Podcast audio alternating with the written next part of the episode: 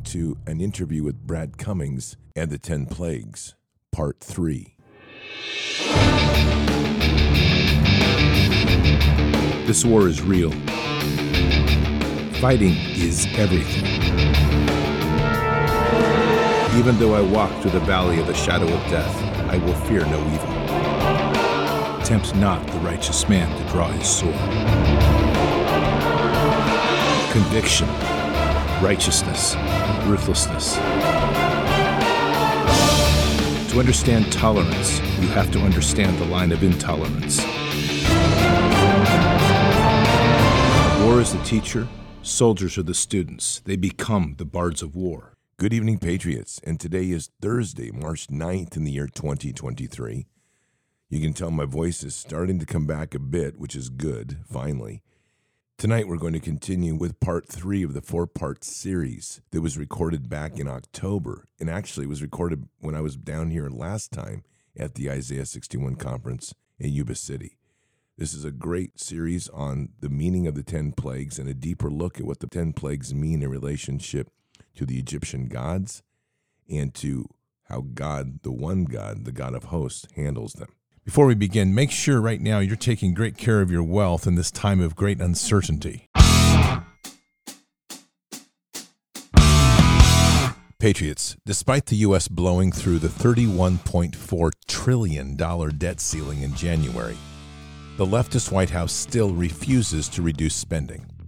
While our national leadership has buried their heads in the sand when it comes to fiscal responsibility, it's all the more time for you to be proactive.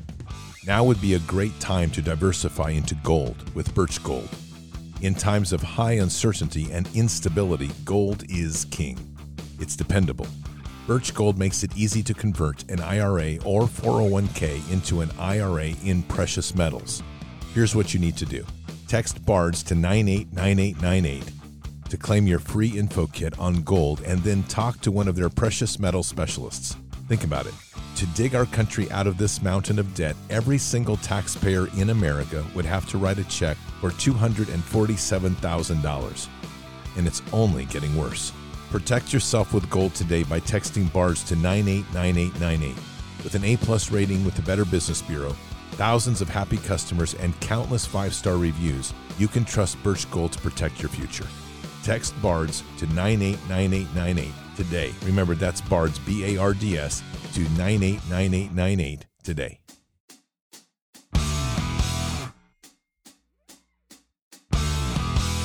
So, Patriots, the thing that we're really in right now is the most massive spiritual war we could have ever imagined. And which these pieces that we're doing right now, these four part series, was done before I spent the week down here in Yuba. And I will tell you, it's more prescient now in all the details that were placed in in these series, which is purely God led, on how important it is for where we need to go and what we need to be aware of as we armor ourselves up with the spiritual tools to fight this spiritual war.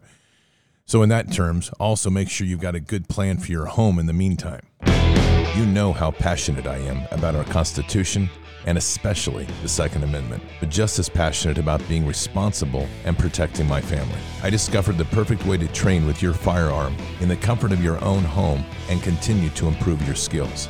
It's called iTarget Pro, and this system is a game changer for me. All I did was download iTarget's proprietary app, load the laser bullet into my firearm, and start training. The system develops muscle memory, reaction speed, sight alignment, trigger control, and much more. Right now, save 10% plus get free shipping with the offer code BARDS, B A R D S, when you go to itargetpro.com.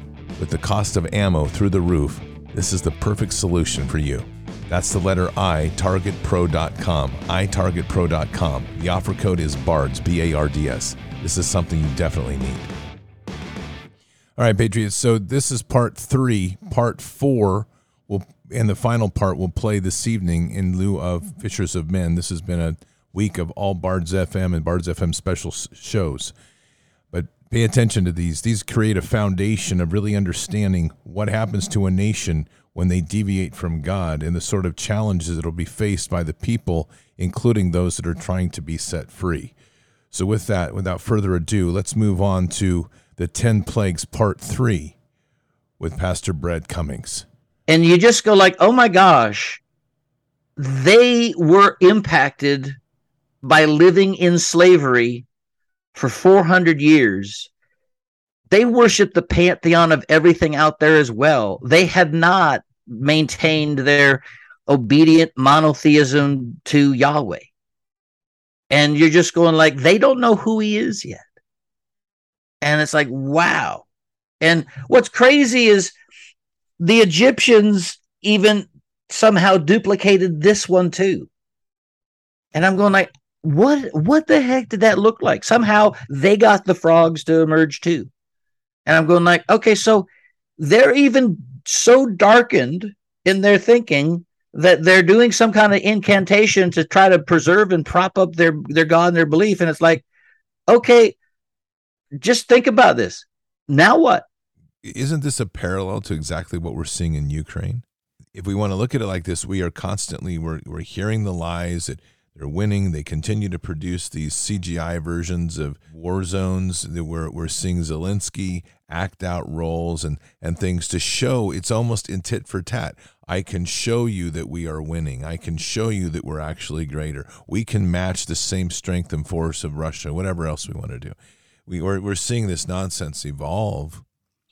And it's another version of what we today we'd refer to as propaganda, but this is at this is like cosmic level propaganda here. Yeah, and and and and they're they're they're trying to do their frog green string eh, stuff, and you're just going like, wow, why why are you even doing that? Other than you're trying to persist in what is being exposed. Right. And, and Pharaoh is trying to remind everybody, I'm still the greatest and we're still the, the gods are still with us. Yeah. I, I'm, I'm trying to keep, I'm trying to keep Pharaoh's job, uh, which I don't think most people realize. Pharaoh's actual job as Pharaoh was to keep all of the other gods in order. He was the ultimate in life administrator of all things. It was his job to keep the whole ship running. Right. And he did so by working through all these other gods and inviting worship of all these other gods and then adjusting it as a as, as was needed. And so he's trying to, you know, continue to make America work. Well, let's just, well, let's just print more money. You know, we'll, we'll make more frogs. And you're just going like, wow, we're we're really doing the same stuff. Yep. What's interesting is this next one is where they turn to the land it's like you've judged the all the belief system that relates to water and and, and the rivers. Now we're going to judge the land and we're going to take out of the dust of the earth. It's all of a sudden made into lice. And what's so amazing about this one is there's a god that they worship, his name Geb, is god of the earth, and the Egyptians gave offerings to him so as to bring forth the bounty out of the earth. It's like again appeasement, and so if, if we'll if we'll do this, and and what what these as opposed to bringing forth crops, fruit and vegetables, we now got lice. It's itching and they're biting lice. This is like blood sucking little insect things, not just gee, you got some stuff in your hair. The the the the Egyptians so hated lice stuff they'd oftentimes just shave their entire head so as to not allow anything like that. They had such cleanliness rituals, all this other stuff that they they utterly believed in. It's like we'll just only wear linen and we'll shave our heads and we'll just have nothing that anything unclean can touch us. And now the entire land is made unclean. Everything's unclean. God is showing it's like, okay, you have this whole ritualistic approach to cleanliness and your understanding of things clean, and you appease and you worship all these gods to keep all this thing in order and, and let the show go on. And I'm just going to show you everything's unclean. Everything's unclean. And you're going like, wow. They they they would have invoked a, a whole bunch of different deities in this moment that you know to ward off dangerous creatures they had a god they had another god who was the god of medicinal healing and even pharaoh was considered to be a god and he's infected with lice so i mean th- this is like he god once again is shredding everything so so look at this real quickly in comparison you have the cdc director that's taken her supposedly her fifth shot and she now has covid right?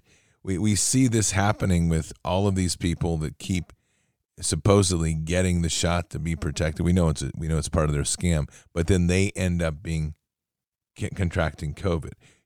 Your leadership is unclean, and it's being shown to those because there's still a lot of people that worship the Fauci, worship worship CDC in their in their ways because they that's they tell us to do something we must be obedient. That's a power of a God over you. Yes. That's a power, right? And that's what people are missing in all of this is when you're obedient to rules and you're not obedient first to Father, you're being obedient to an idolatry of a God in some form or another because you're allowing a human to take power over your body, direct you to do something, and simply by giving you an order. That makes them a deity in your life. You're willing to worship that and obey that rather than go to Father God first, find out where He wants you to be and what you want to do.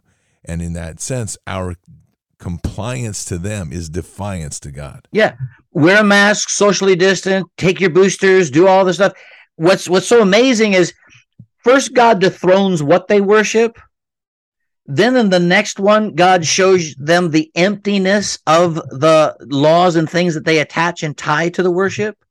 And in this one, he now makes you unsuitable as a worshiper.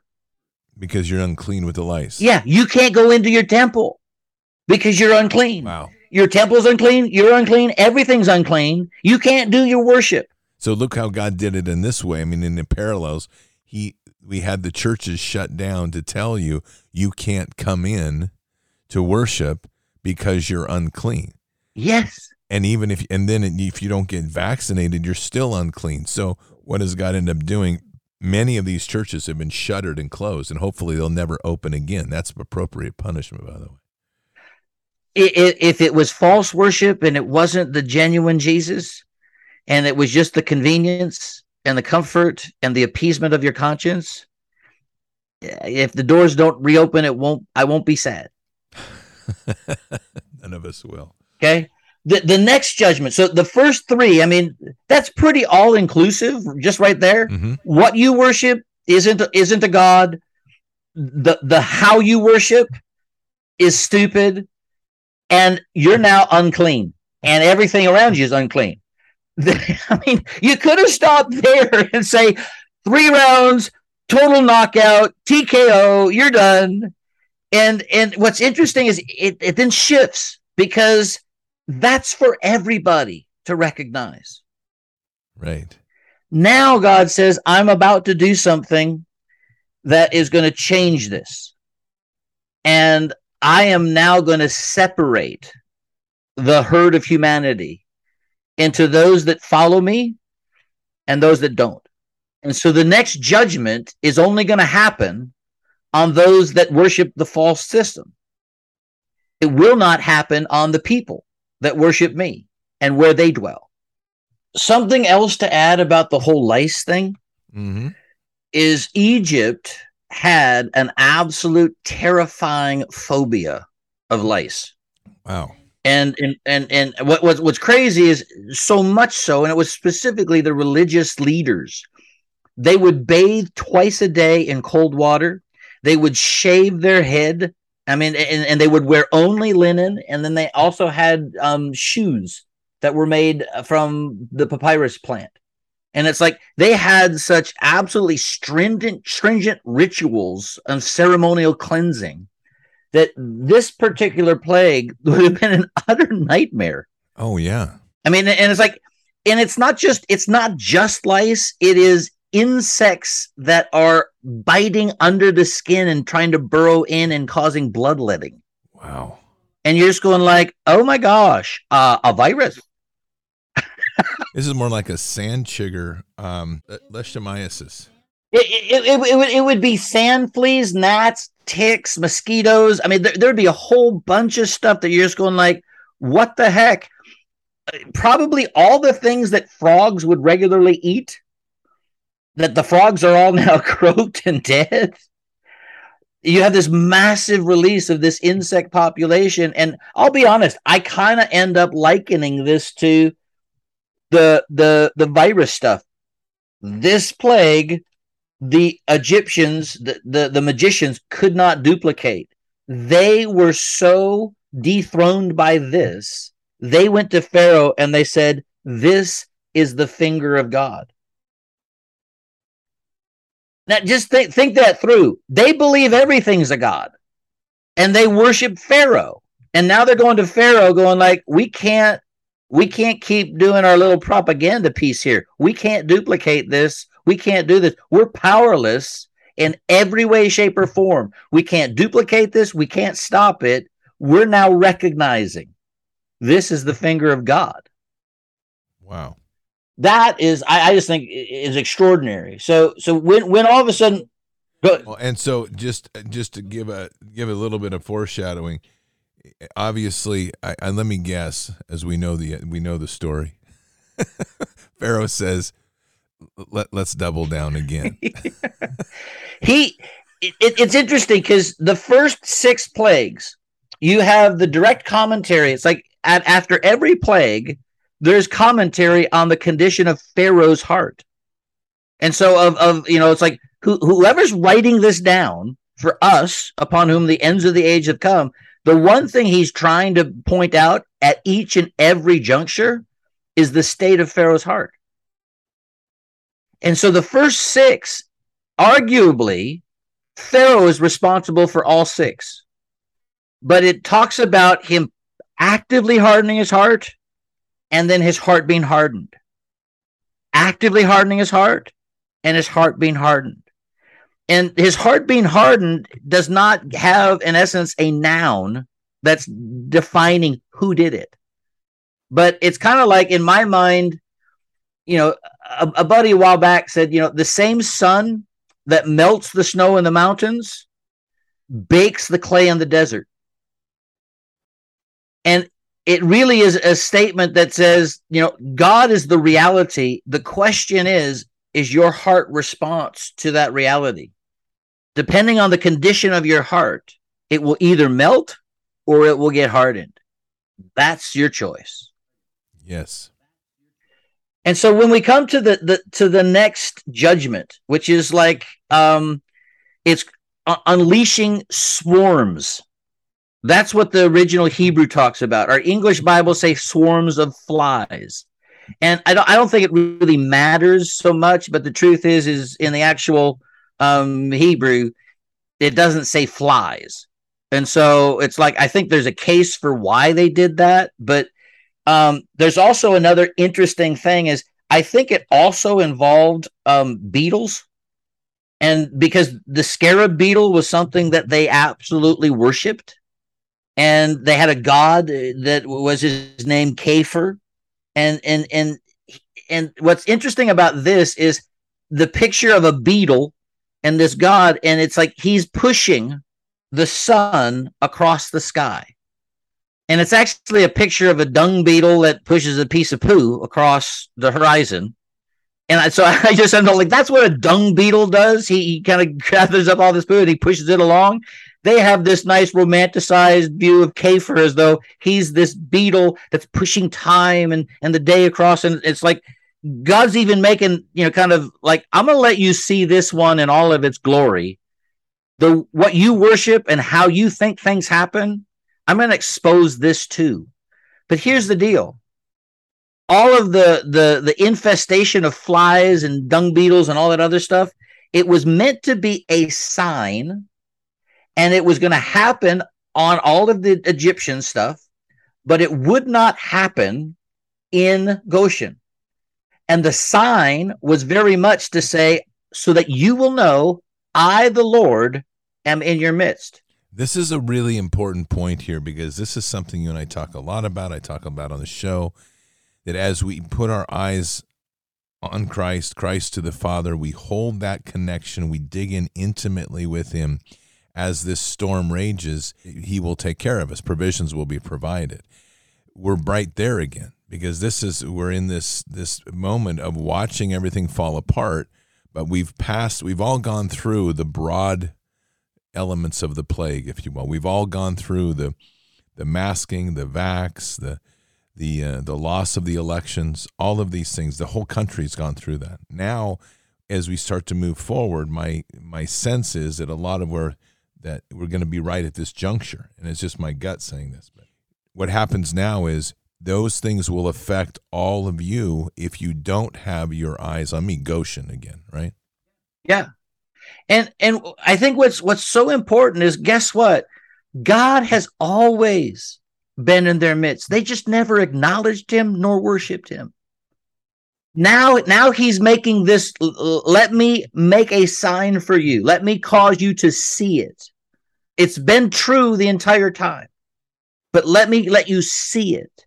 And what what I don't think people realize um and you only get this out of the book of Jasher. You, you know the whole story of Hagar, Abraham and Sarah, and then there's slave maiden Hagar. Mm-hmm.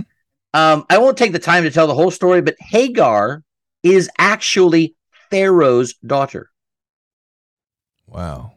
Okay. I, I I don't know why that that got edited out and why we don't know that because to me that's profound. Yes.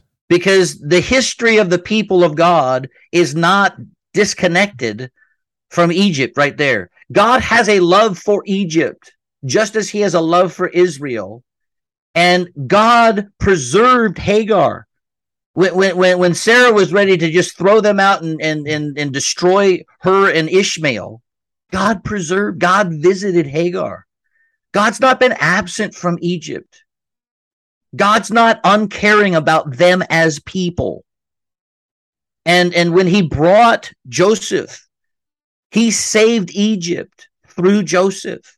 Kind of amazing. And when he brought the family down, their cultures were merged together. What I think is amazing to me is I sat there going like, okay, the family came down because of famine, but they knew that their purpose and their inheritance was in the land that God had given them. Why did they never go back? See, if you if you persist in your comfort and place that you love, ultimately it will become your enslavement. Mm-hmm. If you're not where you're supposed to be, God wasn't forcing them, but how many of them felt the nudge and the knock like, hey, maybe we should go back to the promised land? Maybe, maybe we should return to our post. No, but I kind of like it here. We got the best of the land. We're living in Goshen. We're chilling on the beach, buddy. I died. Surf's up. You know? And and and and after 400 years of staying in a place that was not their assignment, they find themselves enslaved and at the bottom of the totem pole. And we, we won't get into this now, but we should at some point. Joseph did the original Klaus Schwab Great Reset takedown of Egypt. I mean, he he he made sure in the midst of their difficulty they would own nothing and they would be glad for it.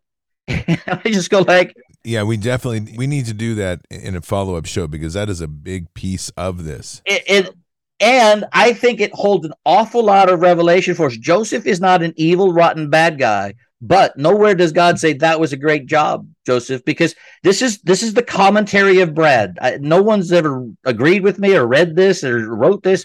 But, I've got a few of those, by the way. Yeah, and and so you know, take it for the heretics' thought of the day. I, I end up going like, why why were they enslaved? Because I think the Egyptians kind of like weren't really pleased at how Joseph did the ultimate, you know, Klaus Schwab on them and and divested them of everything and then gave it back to them sort of now they're enslaved to Pharaoh. Yeah. Because they weren't before then. Interesting. They were part of this society, but they weren't in such a way that they were enslaved. They lost everything. And I think enslaving Israel was payback. I, I think you're probably right. And so we're undoing a fair amount of this. So it's like nobody stops to sort of think that through, but I'm just going like, wait a minute. They didn't just go from living in the best of the land to being enslaved because everything was fine. Right. And and and you know, so you're just like, wow. So this moment is a sign that God is there in their midst. And I think that's like super important. I'll, I'll segue into a little dentistry story. I was having to get a root canal done one time. And so I'm sitting in the dentist chair and they've shot me full of Novocaine, but it's not working. And, you know, they did it two or three times and it's still not working. I'm pretty sure the dentist is looking at me as like, man, you're such a little sissy woman here. You, you, you're, you're is good and numb. And I'm going like, I'm not numb at all. I can feel everything. He ended up giving me six different shots of Novocaine. It numbed nothing. I'm getting a root canal. That's like super painful. And as I'm getting the root canal, the presence of God settles on me. I have a high tolerance of pain, not a small tolerance of pain. I have a high tolerance of pain, but I have tears streaming down my face during the entire procedure. I'm not pissed at the dentist, but I'm feeling everything. And I have the conundrum of the Spirit of God resting on me. And as I'm done and I'm walking back to my car, I kind of went, I had one of my conversations like, what the heck was that? you just go like, what did I do that you needed to do this to me? And and the Lord very clearly spoke. He said, Brad, you do the math wrong. I went, what do you what do you mean? He said, You've always equated the presence of pain as the absence of me. And I wanted to show you that wasn't true. Wow, that's awesome. And I'm going like, whoa.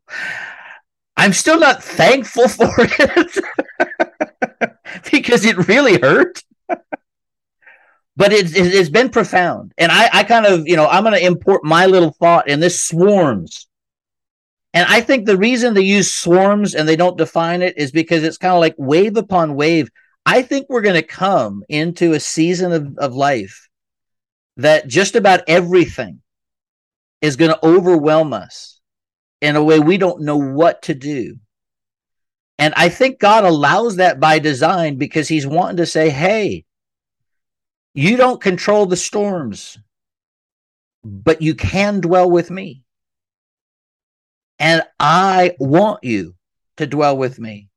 And if you will dwell with me, I want you to know I am here in your midst. You are not alone. You know, one of the things that, you know, one of the things that we profoundly tried to display out of the whole shack, the book and the movie is you're never as alone as you think. Mm-hmm.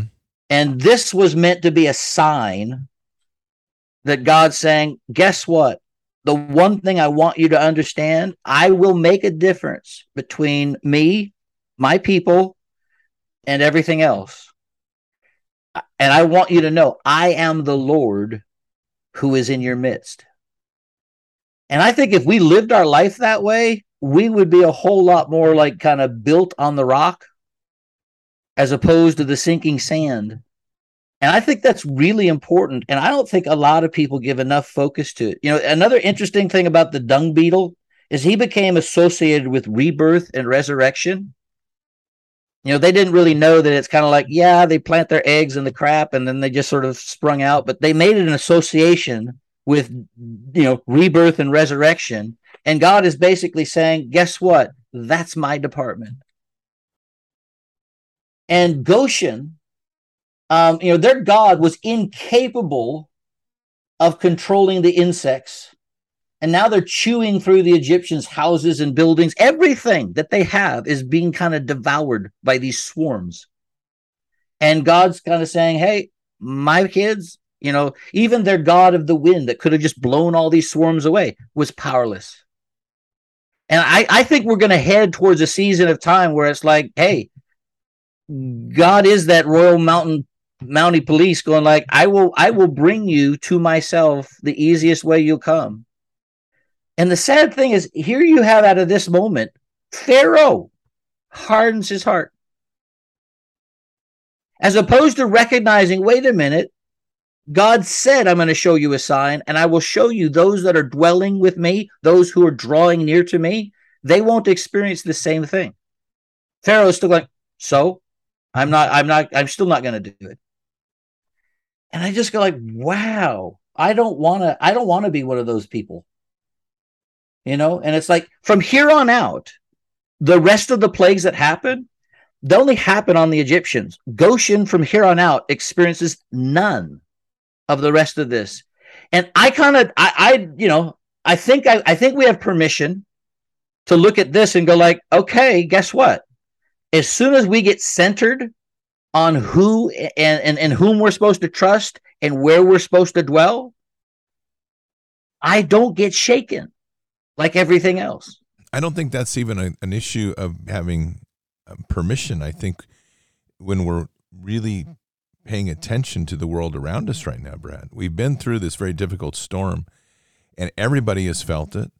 But now, as we are walking, it becomes increasingly evident that if you are keeping that focus through Father God in everything you're doing, it's pretty much like the winds of the storm are, are blowing around you. And even though we may not be in the depths of the of the greatest, and yet we might be. I think that there was a quote that came up the other day on an account that a pretty good account, I think goes by Vincent Kennedy that I followed for a long time. And the statement was for those that know this is going to be very boring going ahead. And and I I I love the way this is framed huh. because you said it earlier. In fact, I even said it the other night on the show, which is in theory we could prep endlessly. Matter of fact, I was speaking to our mutual friend Delilah about this just the other day. Okay. Um, we can prep endlessly, but in theory, we don't need to prep at all. Because if our true trust is in Him, we're doing a diligence that He's putting on our heart to do. But the prep is not just for us, it's for us to have portions to share with others. Because I truly believe we have to learn this step to learn the greater understanding that we could literally take a few pieces of bread and a few pieces of fish and have an unlimited supply. But we haven't got there yet. So this is our stepping to get there is what I believe. Yeah. But we are nonetheless, in theory, if we were walking as Christ, truly in, in that sense of Christ, we wouldn't need anything. All we would need to do would be to stand in this time and keep our faith as pure as possible and know that God has taken care of every provision we have and that we need. But we're, we're not there yet. Nonetheless, that's the true sense of the power of our faith. And it all it is so centered on these critical issues that when you have that connection, there isn't a single idolatry in your path of connection, and there's no burdensome guilt from your past. It is purely a clean line to God, and it is as clean and as pure as it gets. And it's like, what do you need? Simply ask, and it shall be provided. And and I mean, it's it's it's rather bizarre because think of this: if you're trusting in your preps, do you really have wanted to make them a, an idolatry out of fear? And do you think that that then they're safe? Right. I mean, I've said this many times over the years, and I think there's an awakening coming to this as well. This is the same, one of the greatest traps in our own Constitution, and it's in the Bill of Rights, is the Second Amendment. It's not that the Second Amendment isn't necessary, it's that very strategically over the last hundred years, the principle of the right to bear arms has become an idolatry of worship, which is that I need to have thousands and thousands of rounds and hundreds of weapons to some real some that's a bit of an exaggeration but my point is i need to accumulate be obsessed with it i need to get more they they become a worship of this and the worship becomes greater than our, our focus on god that tells me that what's coming is going to be shredding that as well. I don't know what it's going to look like, but I guarantee you it's going to make a whole bunch of people feel really uncomfortable. Yeah, and and I, that's that's where I just kind of like, hey, if you want to find security, you know, it's like we we talk about, wow, you know, they built their house upon the rock. Please go well past the Christianism of saying that and get into God's face with a way that says, what does that mean? Right. How how is my life built on you? Yes. And and and what is what is false in the way I have thought it was built on you? Because I'll guarantee you, if everything that can be shaken will be shaken, at some point that means your entire foundation gets examined by the building inspector. And whatever is not to his code goes. And it, it will it, it, it will it will fall. And I'm going like, so if I know what judgment's about, I regularly want the building inspector to be assessing how I'm building. And I don't want to be building on some sort of false promise, false foundation. I don't want to be trusting in something that isn't him or isn't how he directed me to build. And so if we knew what judgment was, we'd be regularly inviting it, not afraid of it, not feeling discouraged by it, but going like, this is how to be a wise master builder. Let me let me give you an inter- a tangible on this. I think is important right there, and it actually deals with building. I was up at uh, FOB Cobra, which is a was a special forces base way up in the northern part of Uruzgan province, very remote, uh, little t- village next door, and they were building on an addition for the Afghan army and having building on their barracks. And they they had a supervisor. Uh, uh, he was one of the army. He was in a he was just an army guy. He wasn't a, an engineer guy, but he was overseeing the project. And as I was walking over to look at the construction, they were digging the the trenches to pour the footing. And as I watched them look, I, I pointed out, I said, you realize this is all not square. And he goes, yeah, that's that's just kind of their construction methods. But I said, it's going to cost you a whole bunch more money because and time and headache because the foundation isn't being set right. And he didn't realize that I had an extensive background in construction. I said, "Do you mind if I step in and just show them something?" And he said, "Yeah, please do." So I literally took out I made a plumb bob and I just showed them string line plumb bobbing and string lining and how to create a square with lines and doing your diagonals. And I don't, we didn't get into like water levels, but all old techniques. Man, they picked it up instantly. Right. And in the process, they created a building that when it was raised, it was actually pretty doggone good. It was relatively square by standards of where they were. It was very square, right? And what a better improvement it was. Right. So I, I'm kind of relating that back to what you're saying. I mean, w- when we're when we're kind of wandering out here and we don't have that intimacy with Father, and we're wandering in the thing, and we're going to do our our touch base on Sundays, like I, you know, the Dominus Ominous, I'm good for a week, and then I'll be back and I'll get you know regurgitated and and and, and cleaned up we're not having that constant process. We're not opening the door to have the corrections, to have the foundations of Him saying, Look, do this, do the corrections, listen to me, and then follow as I'm guiding you.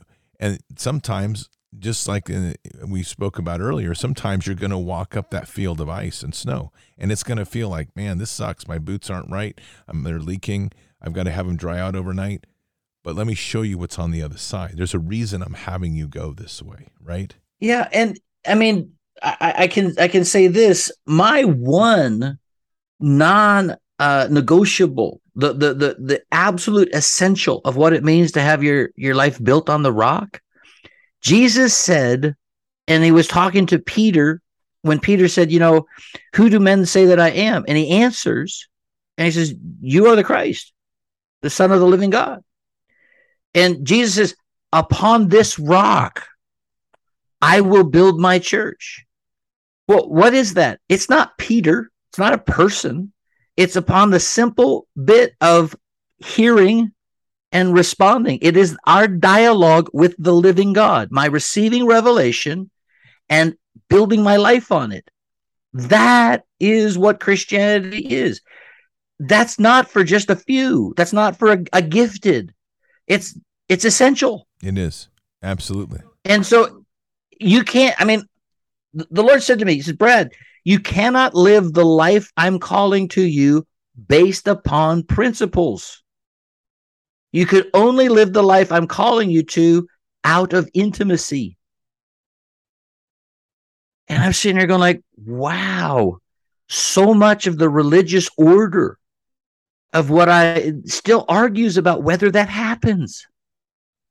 And I'm sitting here going like, there's no way to have faith. Faith comes by hearing, hearing the word of God. And that word is rhema, right? The present tense spoken voice of the Holy Spirit. That's not the written word. I, am a Bible publisher. Do I care about the Bible? Absolutely. I'm a total fan. But it's not enough to read it. If I don't use it as a means of having a relationship with God, I'm not building on the rock.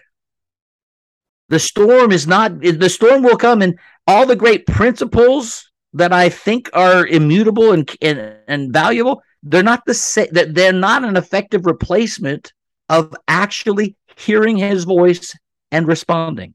As we are w- walking here now, and I think a lot of what you have you well laid out is that there's a relearning to recognize who God is, to start hearing his voice. Egypt is then going through the same thing. And the parallels there, you said that they were enslavement for 400 years. And this is a really important parallel. I want to emphasize they had accepted the normalcy of slavery as the way of living free. Oh, good point. Good point. So we are at a point now where we are having, we are still struggling with the normalcy of an invisible shackle as a way of living free. As a matter of fact, it's, it, I don't know that one's more sophisticated than the other because slaves, over 400 years of slavery, and this is something that's missed in every slavery discussion, is that slaves at a certain point over a sp- period of time will find the opportunity to overthrow their masters. That is not even an equation of if, it's always an equation of when. But what it takes is the resolve in the heart to realize that you're no longer a slave. Mm. Mm. So, where we are in Egypt, as we are today, is that there is this God is stepping in, in my opinion, as he did in Egypt and saying, okay, um, uh, been waiting. You haven't figured it out. I'm going to give you a little boost here. And I know you're you're praying to a God. You don't even know me. Every time you get in trouble, every time something doesn't go right, you turn and say fix it. And it's like, kids, I need to I need to reintroduce you to who I am. Yeah. I'm going to walk you through a series of things and it's going to suck. But at the end of the day, and by the way, there's going to be some people that die. And that's going to hurt. But this is a bigger picture than that. You need to understand what your purpose is and who you are. And to do that, I need you to, to realize it, use your free will to choose between me or the darkness which you're currently walking in. Yeah, and and think about this. In COVID, several things have happened on a global scale where the entire world has been brought into something yes. all at the same time. That's never happened before in all of human history. Never have all the hearts on the globe been shaken at the same moment. This is where we are. Yeah. And and and and and we'll see this as as as we come towards the close of this. We began COVID at the time of Passover. And the entire world was locked down. Wow.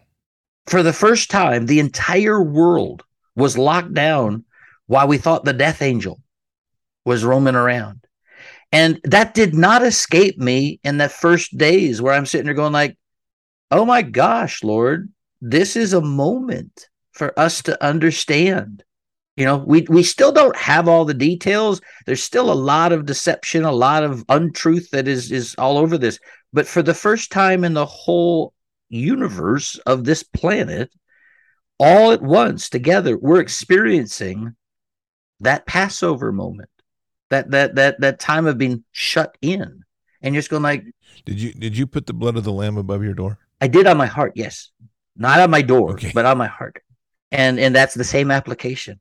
What's I understand, but I was just wondering if your name. Yeah, no, no, no. you, you, I, when I was outside uh, without my mask, uh, uh, uh, mowing my lawn, as all this was happening, I did hear the Lord say, Brad, welcome to the chrysalis.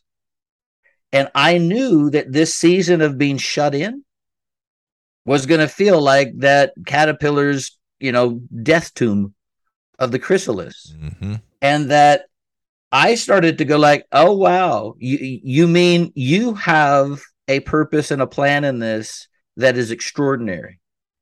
Your if if I'll if if I'll partner with you in what's going on, this might be the greatest season of transformation in my life. Maybe. That's what I thought was the invitation. And I can testify this whole last couple of years, in my life and in the life of my family, as unfun as some of these seasons have been, this has been the greatest season of transformation for us and drawing us all closer to God in a way that we're all on the same page with each other. And I'm seeing something glorious emerge out of it. And I think that's that's a way to handle as God judges the realities around us, as we really allow him to do the work of change in us. This could be the most glorious thing as opposed to this oh devastating ruin. Oh, I fully agree. And so th- this next plague is is is fascinating because all of a sudden it's like okay, we've seen all this, we've experienced all this, and it's been irritating, it's been challenging, but now it actually goes towards um, it kind of ramps up a little bit. There's a disease that is released on all the livestock. And it is because if you refuse to let my people go, the hand of the Lord will come against you. And then it will be on your cattle, your horses, your donkeys, your camels, your oxen, your sheep. And if you think about that, that affects, that's a huge economic disaster of everything. It affects their food production, it affects transportation, it affects their military capacity, their farming capacity, the economic goods everything that those livestock would be producing. There's not a single area of industry that this judgment doesn't touch. And it destroys all of it. And you're going like, oh my lands. This is a direct affront to uh, all, all their, in essence, cow gods, which they had a whole bunch of those. And, and then all the sky gods, who are supposed to be sort of watching over this. And it's the whole bit of the, the giving of birth and, and the production of the fields. And it's like God is taking all the very practical things of life and the very, you know, what they eat, what they're what they have, what they what they, what they transact with, their whole economy is being turned upside down. And it's all being judged and it's being shown to be utterly powerless. And so it's like, okay, you resist me now. We're now ramping up to another level that it's like, now you don't get to ignore this. You don't get to explain this away. And they worshiped all of these animals. And I think what's so crazy to me is here you see a specific judgment against some of their more important gods. And in the middle of the the Exodus, like you know, fast forward past the plagues and we're in the wilderness wandering. When all of a sudden the Israelites saw this, they experienced this. Their livestock wasn't impacted. In Goshen, everything was fine. But they saw the Egyptians' reliance, dependence, and worship of all these things getting utterly shred. When Moses goes up on the mountain and he doesn't come back in the time frame they expected, what do they turn to? The old ways. This stuff. And I'm going like, what? But you said it earlier, which is so important. It was one thing to get them out of Egypt, but getting Egypt out of them was an entirely different task. That to me, and I, I, I want to segue here a little bit, Brad, because this is something I've been talking about a great deal, but this gives it some meat in the context and this really goes back to this conversation I had with Jesus just you know a few weeks ago, which was understanding the importance of how God has pushed his remnant into the world. Because I hear a lot of people saying, like, I'm alone. You're not alone. You're there for a very important reason. And I think this is at the core of it. Because in order to get the slavery out of the people, it's easy to set them free, but there has to be a transformation in the heart to get the slavery out of the people. Totally. Totally. And, and and until God squeezes you know, you and I have talked about this in a different context. I kind of see right now um a stark reality between you can you, you can't serve both God and mammon. You, you you're going to choose. And I think right now mammon, you know that that sort of our our worship of money and resources, riches. It's being squeezed and it's it's it's it was very deflating to me to recognize that people won't really do anything until you squeeze them at their mammon. Mm-hmm. And then when you get their checkbook and you, you start messing with that, then oh, they'll stand up and they'll resist then. And I'm going like, and I felt like the Lord just said, that's still worshiping mammon. You should have been upset a long time ago. You should have been moved to action a long time ago when you started to become aware of what was going on. It's not, oh, now that it affects your checkbook or it's landed at your doorstep, now you do something. That's that kind of repentance, that kind of action is still serving self. Oh, very much so. And this is still the big struggle because we have developed such an intimate and profound worship and religion of me, which is really centering on a false science anyway. But it's so much of this comes as you and I've talked, it comes from the age of reason when God is taken out of us and it's God is outside of us that we have to seek him instead of realizing he lives within us in our heart. But we're trying to seek him. And then, unless we see it with our five senses, he does not exist. That's a profound shift that happens in the quote age of reason, which really should be called the age of darkness. Yeah. the denial of the supernatural. Thank you. Um, yeah, right. Exactly. So, so everything gets devastated with this in terms of their life's blood economy. Mm-hmm. And you think of everything that they've already gone through. It's like you've shred everything of their worship. You, you've hit them in their fish and their food and all this other stuff. Now you've, you've, you've taken away their meat and their milk. I mean, that's a big deal. Oh, yeah. And, and, and now this one gets a little more personal because this one, there's no warning the sixth one with boils, God, Pharaoh has already hardened his heart a bunch. Now, as opposed to first showing up to Pharaoh and doing something, it's like, no, no, no, I'm going to bypass that. I already know where he's at. I'd like you to go and set yourself in front of Pharaoh so he can see you, and then gather handfuls of ashes from the furnace and scatter them to the heavens in the sight of Pharaoh. This is Moses, of course. Yeah. What what I don't think people realize is what these ashes are and what they had done and why God is going like this one is personal. The Egyptians used to worship a bunch of healing deities and they would sacrifice human beings to them and they would burn them to ashes. And then the victims' ashes were then cast into the air, and the gods of the wind would blow them, and that was considered to be a blessing. I think Moses is going to this exact furnace. And he's taking the ashes and he's doing something that the Egyptian priests would have done and he's throwing them up in the air in front of Pharaoh. And he's revealing just how heinous this thing really is. And that which you think is a blessing, let me let me reveal it for what it really is. And then what they're afflicted with is boils on their skin that are just so painful they can't even move.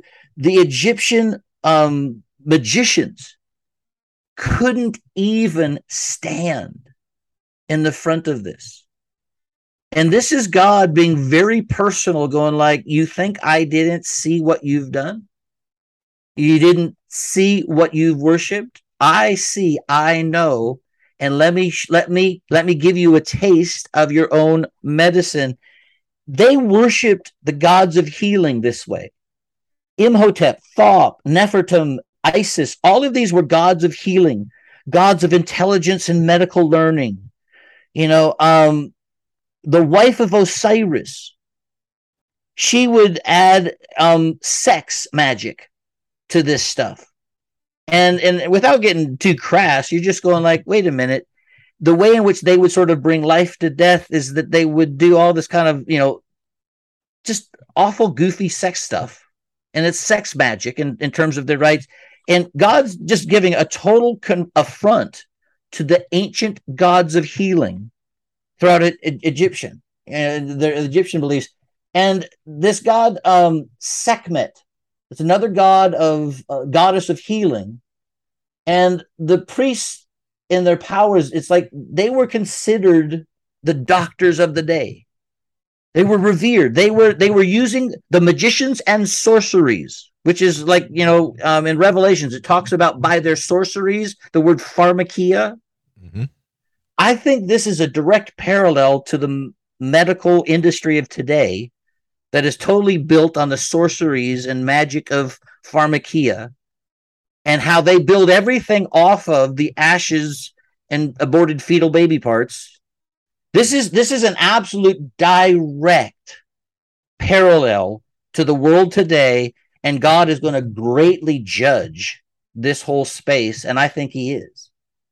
And I don't think we recognize just how much of the medical advancement is built on the abortion industry and fetal sacrifice. Oh, it's it's devastating, but yes, you're absolutely right. And that's the same thing here. I mean, it's it's it's like we don't read it that way, but that is the exact same thing here. And then remember how we started with the whole one snake versus the two snakes? The original international symbol of medicine was one snake around a pole. And that was what Moses had lifted up in the wilderness. The modern symbol of medicine is two snakes wrapped around a pole, ready to eat the pineal gland on the top. And that's actually the symbol of commerce. That's what medical industry uses today as its symbol. Not the one snake, but the two snakes. And I actually think that we're headed for a, a direct showdown where God's one snake of him and his capacity to heal is going to devour and destroy the other two snakes that do this kind of crap. I mean, when I learned that that that the ashes, because I'm going like, why of all things are you gathering a handful of ashes and throwing them to the sky?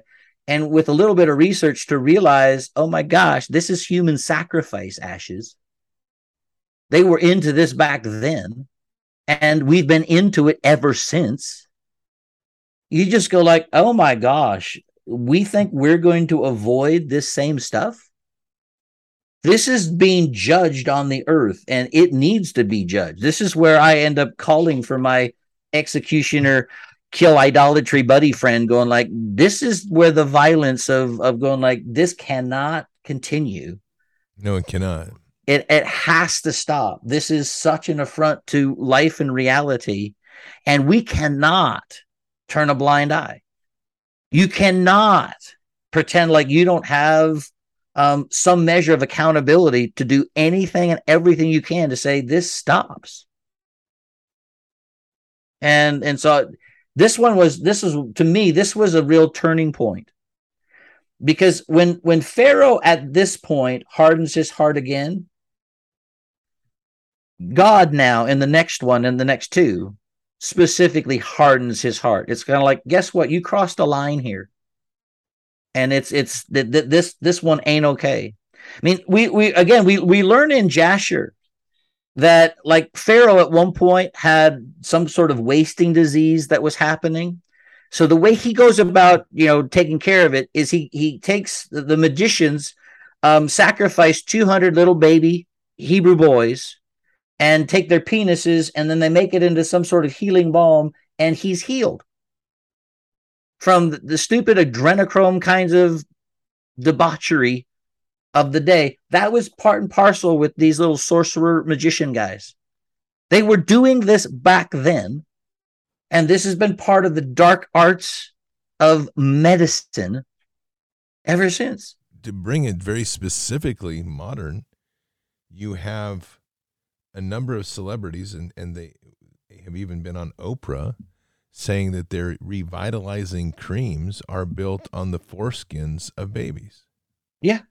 And they're they're so this is these practices have so deeply infected um, and I, am just going to highlight something and encourage people. I'll probably end up doing a show on it with a parental warning, seriously. But I do want to highlight something for people to dig into to have them look up sex magic and put Osiris sex magic with it, just to explore and realize how corrupted our modern sexual practices are in relation to what they were doing then. Yeah, it's it's it's not just immorality. No. People are doing this kind of stuff because of the belief that it releases supernatural power. Right. But it's it's interesting because it it is a practice that they've mainstream many of these practices they've mainstreamed and they use it for ritual but they've again by they they're getting complicit action by others that don't even know. So the the the next judgment is um the stuff that that goes after it's like God releases hail and Moses is supposed to stretch forth his hand towards heaven. And this is kind of like a judgment against the sky gods. And there's Shu, Horus, Seth, Naper, Osiris, Nut. I mean, they got a whole list of this these this pantheon of gods, and it's like they're they're the ones that are sort of like the protectors it's the god of storms, the protector of crops, the god of the grain crops. You know, it's like Osiris is the ruler of life and all vegetation and the production, and and it's like they have all this weird. I mean, the the, the most prominent one, the sky goddess, is her sensual body is arched over the entire earth, just this naked little goddess, and somehow she's the one that is you know, about fertility, and she's the one who protects them, and her body's got stars on it. And so this is very much a big, profound element of what they worship. And God basically says, you know, I, he, he, he releases hail, thunder, hail, massive size hail. And in a place of the desert where they only get two inches of rain, please explain how you get massive size hail. The hail comes down and destroys everything and then it turns to fire. I don't exactly understand what those hail. I mean, I don't know hail that turns to fire, but you're just going like this is a supernatural display that you have no explanation for, other than the God who is in charge of everything can make something behave as if it defies the natural order. That that's that's what's happening here. They didn't have HAARP when we were around there, did they? no, I, I, don't, I don't think so. I mean that that that's later. That that might be the magicians trying to match this or something like that. But you just go like, what's what what's also so amazing is in in devastating this. It's like here you've already lost the fish. You had the play against the livestock, all the animals in the field. They were warned. I mean, God actually was kind of gracious and showed them some measure of mercy in this one. He said, "You know what? This is what I'm going to do.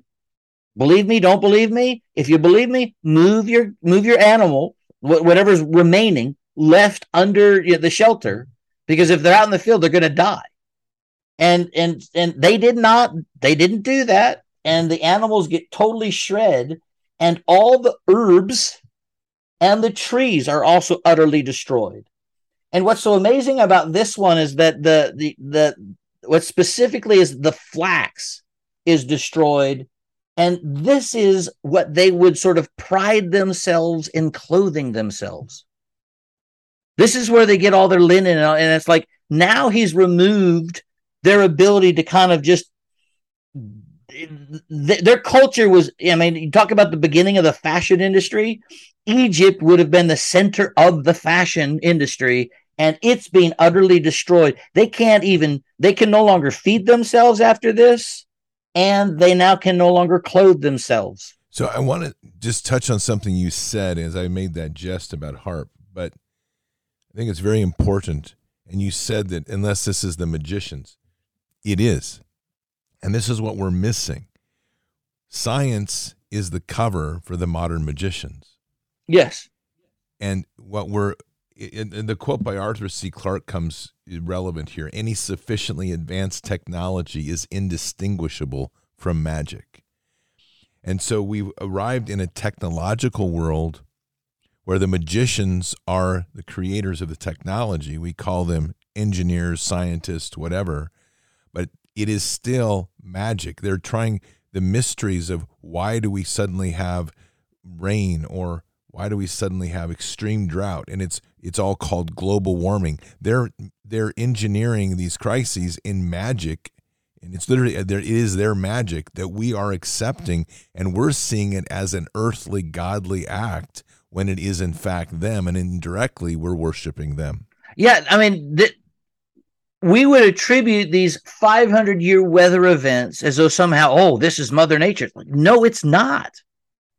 This is being manufactured and engineered. This is man playing God, and look at the devastation that it's that it's it's it's wreaking. The the great news is God is not going to sit by and say, "Oh, that's fine." It's like no. At some point, these guys are going to get shred for what they've done, and they will be held to account by a God of justice in heaven. And if they persist in what they're doing, they become the focal point of His wrath. We're not there, and I think right now it's like my my encouragement to everybody is what's going on right now is an invitation for you to make a beeline to live in Goshen. Go draw near to the living God because systems are being exposed and shred and revealed for what they are.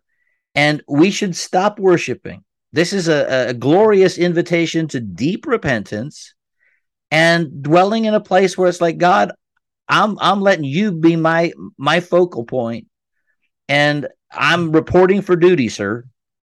And and as as you do that, you're not going to experience the same devastation as everything else that is being judged. And you know, while we may experience the difficulty that comes on a nation, it's like I'm not immune to that. The reality is God will provide a way forward.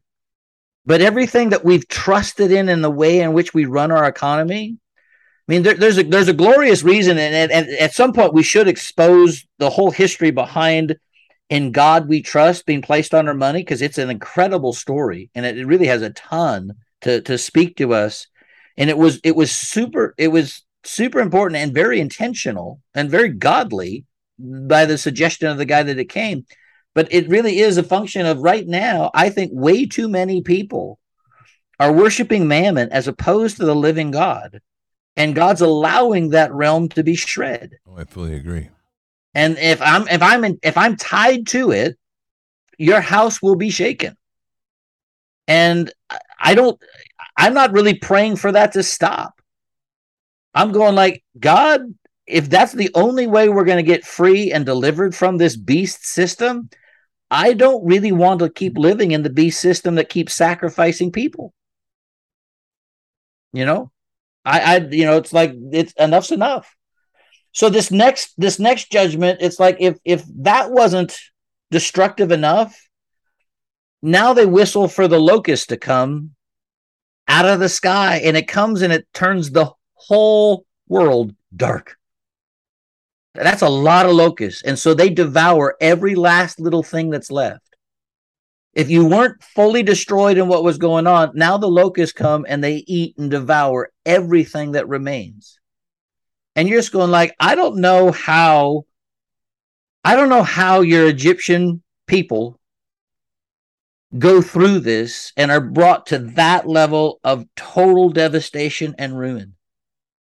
It's like the, the, the it covered the face of the whole earth so that the land was darkened. And it's not as if locust is not something that they didn't have to deal with in different parts of that world. It's like Africa has them, and Middle East has them, and and and they're massive and they're devastating. But this was coming at the hand and the command of the Lord. And and I just go like, whoa, this is this is touching everything. There's a whole bunch of gods that it just sort of addresses. And and you're just going like, every last thing that they worshiped, every area of life between these first eight judgments has been covered. See, I think this is what is so important for people to grasp. And it goes back to my rather vicious assault constantly on idolatries every time I find them. You know, I have this thing I say to do, it's basically build a plan in your life of what you need if you're given two minutes to run and I, I used rough times are two minutes to go, 10 minutes to go, 30 minutes to go, and an hour to go. And what you learn in that process is what you're what you're really attached to and what first comes to mind. And I will guarantee you, very few, the first thing that comes to mind is, let me take my Bible. Yeah. It's usually, and, and this is sad, but this is a truth. I mean, and because I even find myself doing it. And, and that's what is sad about it. We're going to think about, okay, a, a silver coin, gold coin, medical gun, some knife, something like this. And it's like, your first weapon in your hand, your first tool in life should be your scriptures, and that should be what you're putting in first. But nonetheless, because in that third, if you have two minutes to go, grab your Bible and walk. That's it. That's all you're going to need, right? Everything else there is luxury that God's allowing you provision to take a little bit more. So if if we go through these processes, we start to realize how little we need. Now you know my story well that you know in August of 2017, when I suffered, when I went through that process, I want to say suffering because it wasn't. It was God breaking me. And I and I am so blessed with that experience because I've said this before, but I kind of want to underline this. It's hard to describe when you are left literally with you, you literally have a couple pair of mm-hmm. pants, some shoes, a couple of shirts, a laptop. I mean, event. I mean, that's basically you're you're left with a few items, and everything else in various forms has been mm-hmm. lost and destroyed, and your your mm-hmm. finances drained to where you're literally at the bottom of bottom. When you're there, you realize when you finally realize it how much more you have than you ever thought mm-hmm. possible. But we surround ourselves with so many things that we're very much trapped in this prison of invisible idolatries. And these are these are dangerous. And in the in as you're walking through these plagues what's amazing is the way you're framing this. I just love the way you you put this all together is it is as you've said it is shredding these worships there is nothing left and when you get down now and we're, we're heading now into the last two you're going to have it looks like he's going to give Egypt a time to reflect. Well, Patriots, that's the end of part three. And part four will air tonight. In lieu of Fishers of Men, will be another BARDS FM special edition. Let's pray. Father, we thank you for these times that we come together and the blessings that we have in sharing the gospel and looking deep within the word. Father, we pray very deeply right now that people will continue to seek that deep and intimate relationship with you, starting to realize just how important it is to step past our daily routines, our obsessions with things, our beliefs that somehow that religion or worship is something that we do occasionally, but rather develop that intimacy and the constant conversation through you with the understanding of that through you we can overcome all things and that through you all things are provided. Guide us in this times, Father. Bless us. And we say these things in Christ's holy name. Amen. Patriots, I will just tell you that, you know, dealing with looking at these plagues and then dealing with the modern day in the in the satanic and demonic worlds, we have been lured into one of the greatest traps one can possibly imagine because we're being convinced and have been convinced by the pulpit that has been corrupted and by the devil himself who's convinced people that one he's he doesn't exist or he has no power and two that our role in faith is simply to wait for Jesus to return all of those are lies because on the backside of that, on the dark side, working aggressively, is a global network of cultists that all seek back much to the time of Egypt, with blood ritual sacrifices going on all the time, including this month is one of the highest, with hundreds of thousands of blood sacrifices going on in Samhain. And you're not hearing any of that from the pulpit. This is a time when there's truly dark demons roaming and they're being brought on and empowered by cults and they're doing the same types of things that they did in the times of Egypt. And we as God's children are sitting passively by. Not knowing is not an excuse. And once you know, doubly down, you have to be active. So these this series here, this four part series, is to really lay the ground to understand what the plagues were doing and what they were revealing, and to apply that now to understand that the worlds are not so different. So, in part four, we'll get to the final two, and we'll get to really get a full picture on what God accomplished and what he was really striking at with the 10 plagues. So keep your head up and your eyes forward. Never bow to evil. Never relent. Always press into the fight. God is with us. He'll never forsake us. And in the end, God wins. But we are here in this time, in this place, for just such a time as this. We are at war. So walk boldly and fearlessly with Christ. Occupy the land. Expand the kingdom. Subdue the enemy. Mission forward. Patriots, I'll see you tonight for Fishers of Men which will be a BARDS FM special edition. Until then, or until the next time, God bless, and out for now. We shall pay any price, bear any burden, meet any hardship, support any friend, oppose any foe to assure the survival and the success of liberty. Every thoughtful citizen who despairs of war and wishes to bring peace should begin by looking inward, by examining his own attitude towards the possibilities of peace. Too many of us think it is impossible. Too many think it is unreal. But that is a dangerous, defeatist belief. It leads to the conclusion that war is inevitable that mankind is doomed, that we are gripped by forces we cannot control. We need not accept that view. Our problems are man made, therefore, they can be solved by man, and man can be as big as he wants. No problem of human destiny is beyond human beings. Man's reason and spirit have often solved the seemingly unsolvable and we believe they can do it again. Surely the opening vistas of space promise high costs and hardships, as well as high reward.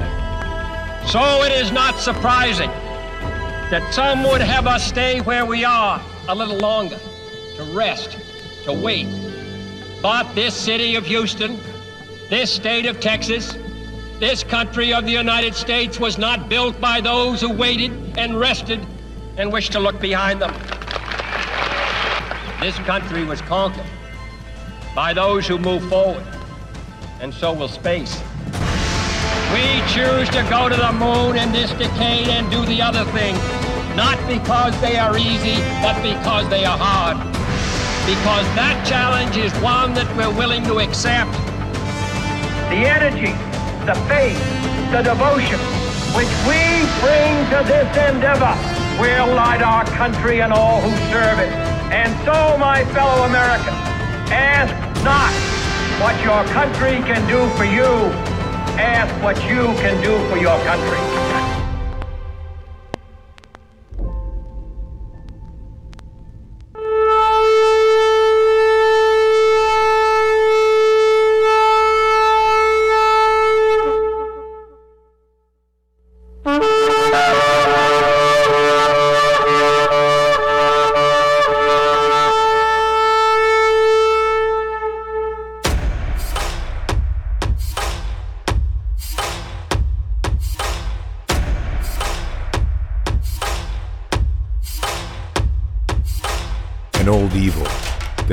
Thousands of years to show its face. It has only one intent to destroy God's light and to enslave. It has no scruples. It has no rules but one to win at any cost. But we will never bow, for we are the remnant that will hold the line. This is war. We fight push. We climb. We never give in. We become the nightmare that evil didn't know could exist. We pray. We stand. We live by the words, In God we trust. We fear nothing. We are the light that can never be extinguished. We are patriots. We are the digital army that will help deliver God's wrath.